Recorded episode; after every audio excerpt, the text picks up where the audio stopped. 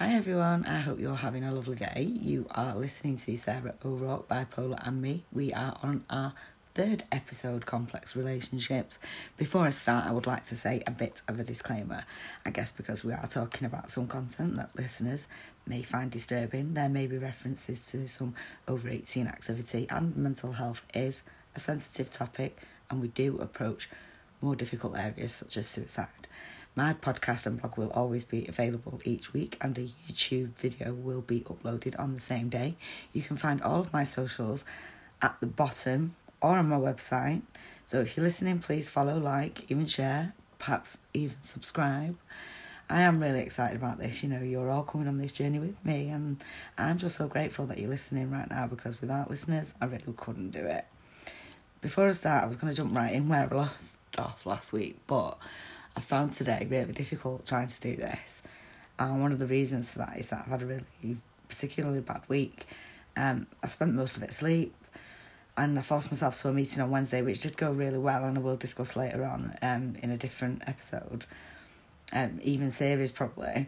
But um, I've been mostly agitated, and I've drove my dad insane, and once I do rise from my bed, I force myself to do things. I feel like I'm in a fog, and I couldn't put a name to this fog till I'd come across a Twitter tweet, if that's what you're saying, uh, Twitter tweet, and um, anyway, I came across it, and I was like, that describes it so well. Like, I thought of it as a bit of a blanket, but fog does it justice.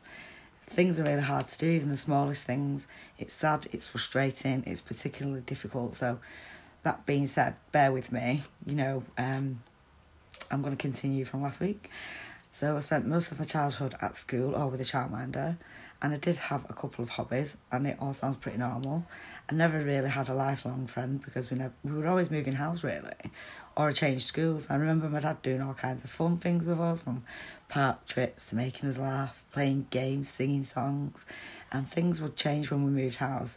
We hardly saw my mum, and then all of a sudden she was leaving my dad, and she took us with her, us being my sister and I. And my dad did struggle with an alcohol addiction that would be ongoing for years to come, but thankfully he's not drank for sixteen years now. My mum married her new partner, my dad married his, and life moves on. I've decided on purpose not to go into detail about my mum and her relationships affecting mine, because I'm not in the business of the blame game, but she didn't make it easy for me, and that's what I will say. And I didn't really have a relationship with her, and she didn't have one with me, and this would lay really tricky foundations for a journey, figuring out friendships, et cetera, that I already found hard.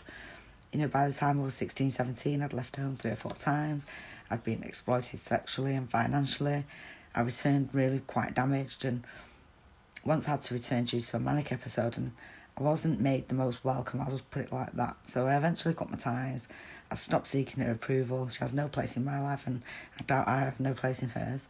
Fortunately for me, my dad would stop drinking and become my biggest form of support and care. He basically saved my life, and I don't think he even knows it. He helps me at my worst, supports me at my best. He doesn't judge me or blame me. He's never called me selfish for a chemical imbalance I can't control. I don't know where I'd be without him. He's my hero, and I dread to think where I would be without him, to be honest. So, to say the least, I feel like relationships are very strained with others. I can't plan ahead. I don't know when I'll have a good day. I feel like a huge letdown, um, and I don't bother seeking companionship anymore because I can't handle rejection, because it's like one hundred ten percent rejection. It's horrible, and I've been single for five years now. My mum showed me a really good example of what a bad relationship looks like, but my dad showed me healthy, good relationships, and my dad is the only reason I know the difference in my right mind. And when I am unwell, that means manic or low, I genuinely do not know the difference, and it makes easy manipulation for sexual or financial gain.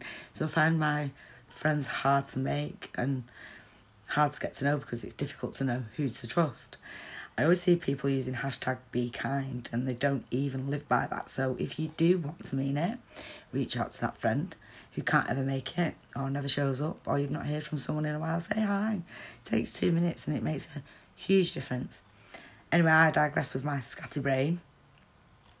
I did talk about my relationships in episode one and how I found them difficult. I just feel that bipolar does already put you at a disadvantage, to be honest. Well, it does for me anyway.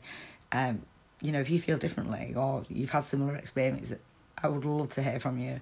I'm working very hard to change that for myself, though. You know, I'm exploring new hobbies, and that means I should meet new people. I have had some therapy in the past. I take medication. You know, all these things should help.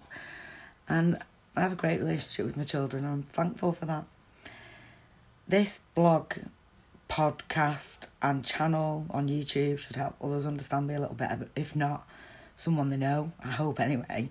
And that being said, I would like to thank everyone who's liked my Facebook page, read my blog, or listened to my podcast, or subscribed to my YouTube channel. It's been great realising that I'm, in fact, not the only one person that is going through this, and that other people can relate. So please do remember to like, comment and share. Do subscribe to the platforms found on my homepage, and I'm thanking you.